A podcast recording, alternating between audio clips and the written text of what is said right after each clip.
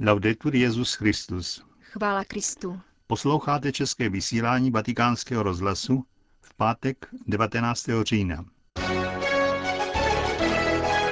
Spravodajský blok a homílie otce Richarda Čemuse. Hezký poslech k ním přejí Jana Gruberová. a Josef Koláček. Zprávy vatikánského rozhlasu. Vatikán. Otec Jakub Berthier, francouzský jezuita, kněz a misionář na Madagaskaru, byl blahořečen jako mučedník víry a čistoty papežem Pavlem VI. v roce 1965 během druhého vatikánského koncilu. Tuto neděli bude kanonizován spolu s dalšími šesti blahoslavenými. Píše v listu tovarištvu Ježíšovu jeho generální představený otec Adolfo Nikolás. Jakub Berthieu se narodil 27. listopadu 1838 ve střední Francii v zemědělské rodině. V 26 letech byl vysvěcen na kněze. Veden touhou evangelizovat daleké země, požádal o přijetí do tovaristva Ježíšova a v roce 1873 vstoupil v Pau do noviciátu. O dva roky později odplul z Marseille na dva ostrovy poblíž Madagaskaru, Réunion a Saint-Marie, té době závislé na Francii a dnes nazývané Nosy Bohara, kde studoval malgaštinu a připravoval se na misie. V roce 1881 francouzské zákony uzavřely francouzská území jezuitům, což Jakuba Berthieu přinutilo přesunout se na Madagaskar. Během francouzsko-malgašské války vykonával různé služby na východním a severním pobřeží tohoto ostrova a dohlížel na ostrovní misii. Vyznačoval se tím, že od jakživa sloužil prostým lidem, chudým a nejpotřebnějším. Proto v něm také uzrálo misijní povolání, ale tento postoj služby měl již předtím, když byl deset let diecezním knězem. Byl velice prostý, pokorný, snažil se ze všech sil, aby lidé pochopili, že Bůh je nám blízko. Ježíš Kristus je na blízku prostému, chudému či nemocnému člověku. Zdůrazňuje postulátor kanonizačního procesu otec Anton Witwer.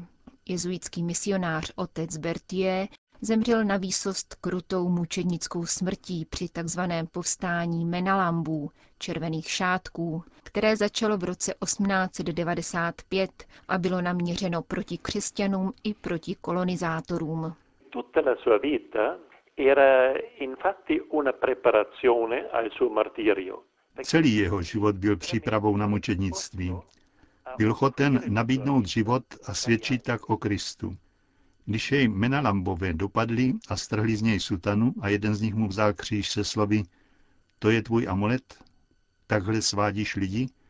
Budeš se ještě dlouho modlit?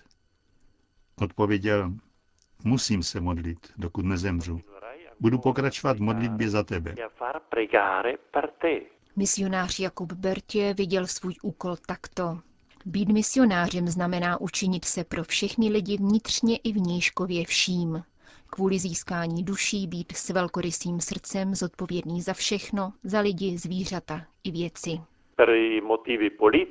Z politických důvodů musel někdy své domorodce opustit a odejít pracovat mezi francouzské vojáky. Jeho hlubokým přáním však stále bylo se co nejdříve mezi Malgaše vrátit, aby je duchovně povzbudil a ujistil se, že mohou naplno žít křesťanskou víru. Poukazuje postulátor otec Bitver. Jen Bůh ví, říkával otec Bertě, jak miluji svou rodnou zem, Overň. A přesto mi Bůh dal milost milovat ještě více tato neobdělaná pole na Madagaskaru, kde mohu získat pro pána jen několik málo duší. Misijní práce pokračuje, přestože jsou její plody v některých místech zatím stále jen předmětem naděje a jinde jsou stěží viditelné. Ale jsme-li dobrými rozsévači, co na tom záleží? Až přijde čas, Bůh dá semenům vzrůst. Dodává list generálního představeného jezuitského řádu.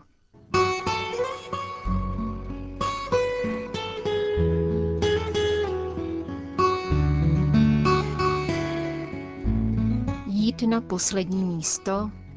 Takový název dal otec Richard Čemus svého milí k liturgickým textům nadcházející neděle.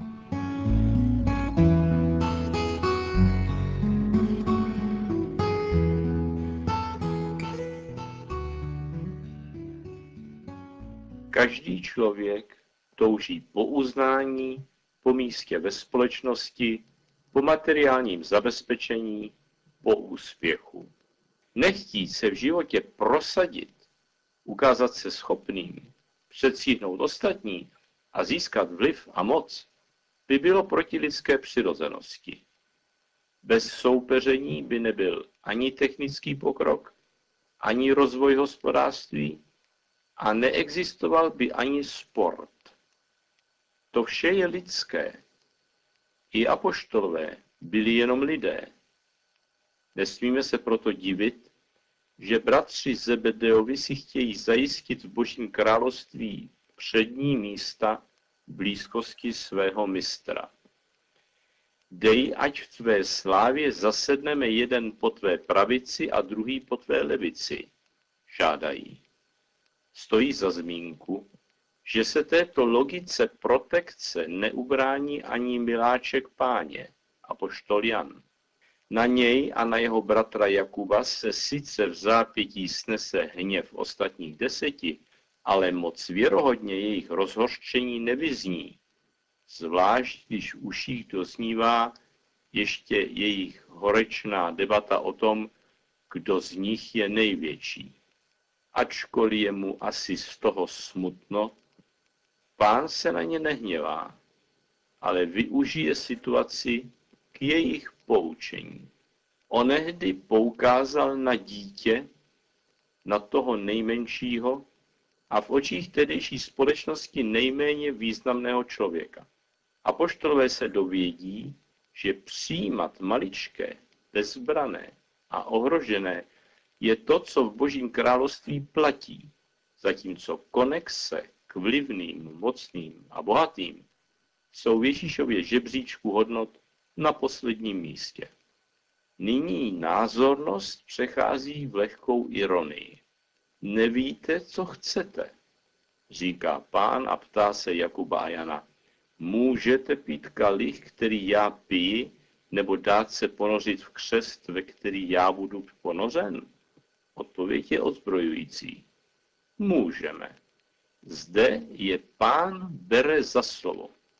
Kalich, který já piji, pít budete. A v křest, ve který já budu ponořen, ponoření budete. Ale posadit po mé pravici nebo levici, to není má věc. Je až s podivem, jaká tu ze synů Zebedeových hovoří naivita. Mohli si opravdu myslet, že Kristovu výkupnou oběť mohou přinést i oni? Jestliže ano, pak jen proto, že nevěděli, v čem spočívá.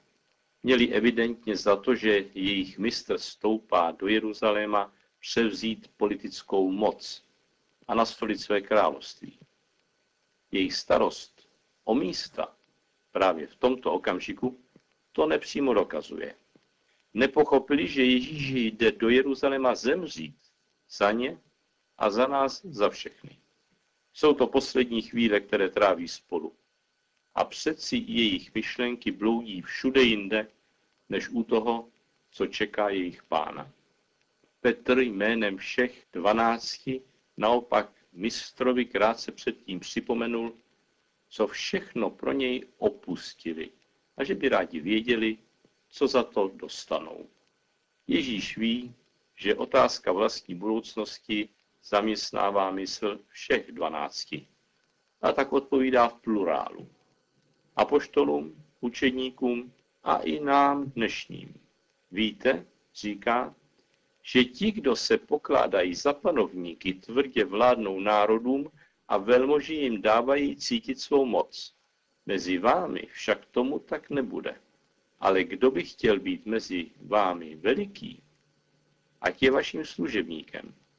A kdo by chtěl být mezi vámi první, ať je otrokem všech.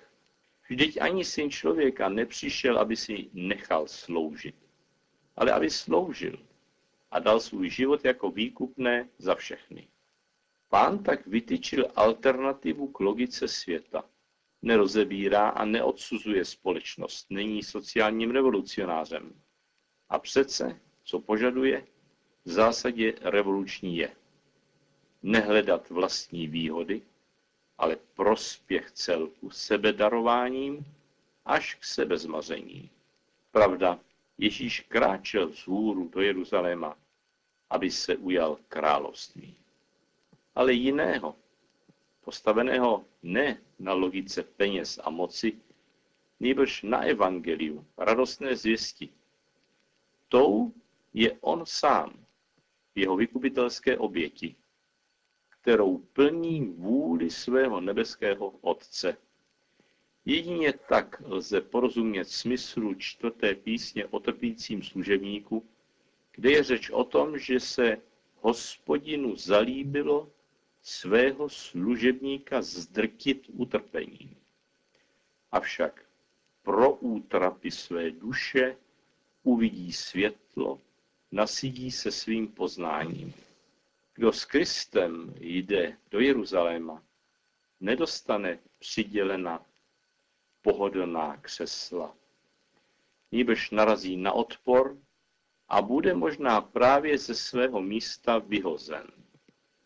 Křesťanství není jen jakási vágní orientace na Kristově učení, níbrž účastí na jeho životě, smrti a vzkříšení. Ježíš naopak ví a rozumí nám, neboť prožil to, co prožíváme my dnes. Jako dobrý duchovní vůdce nás neposílá po neznámých cestách, ale vede nás po stezkách, po kterých nás předešel do jeho království. V listu Židům čteme, bratři a sestry, máme vynikajícího velekněze, který prošel až do nejvyššího nebe. Je to Ježíš, Boží syn. Proto se pevně držme svého vyznání. Náš velekněz není takový, že by nebyl schopen mít soucit s námi slabými. Naopak, vždyť on sám byl vyzkoušen ve všem možném jako my, ale nikdy se nedopustil hříchu. Přistupujme tedy s důvěrou k trůnu milosti, abychom dosáhli milosedenství a nalezli milost, kdykoliv potřebujeme pomoci.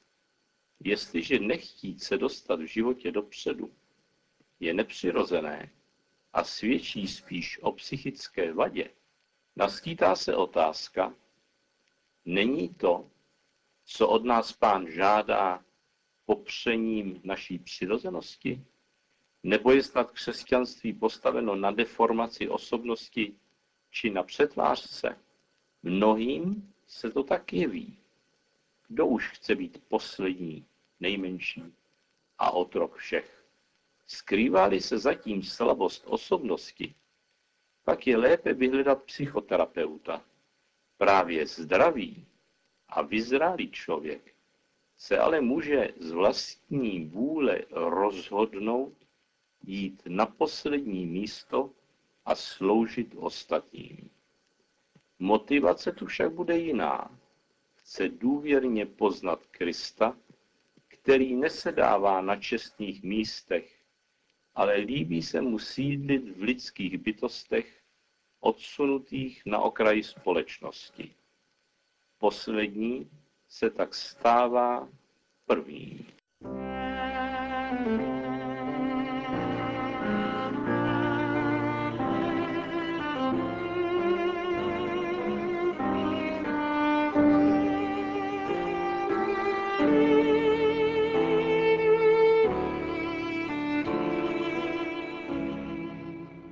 Slyšeli jste homílii otce Richarda Čemuse k 29.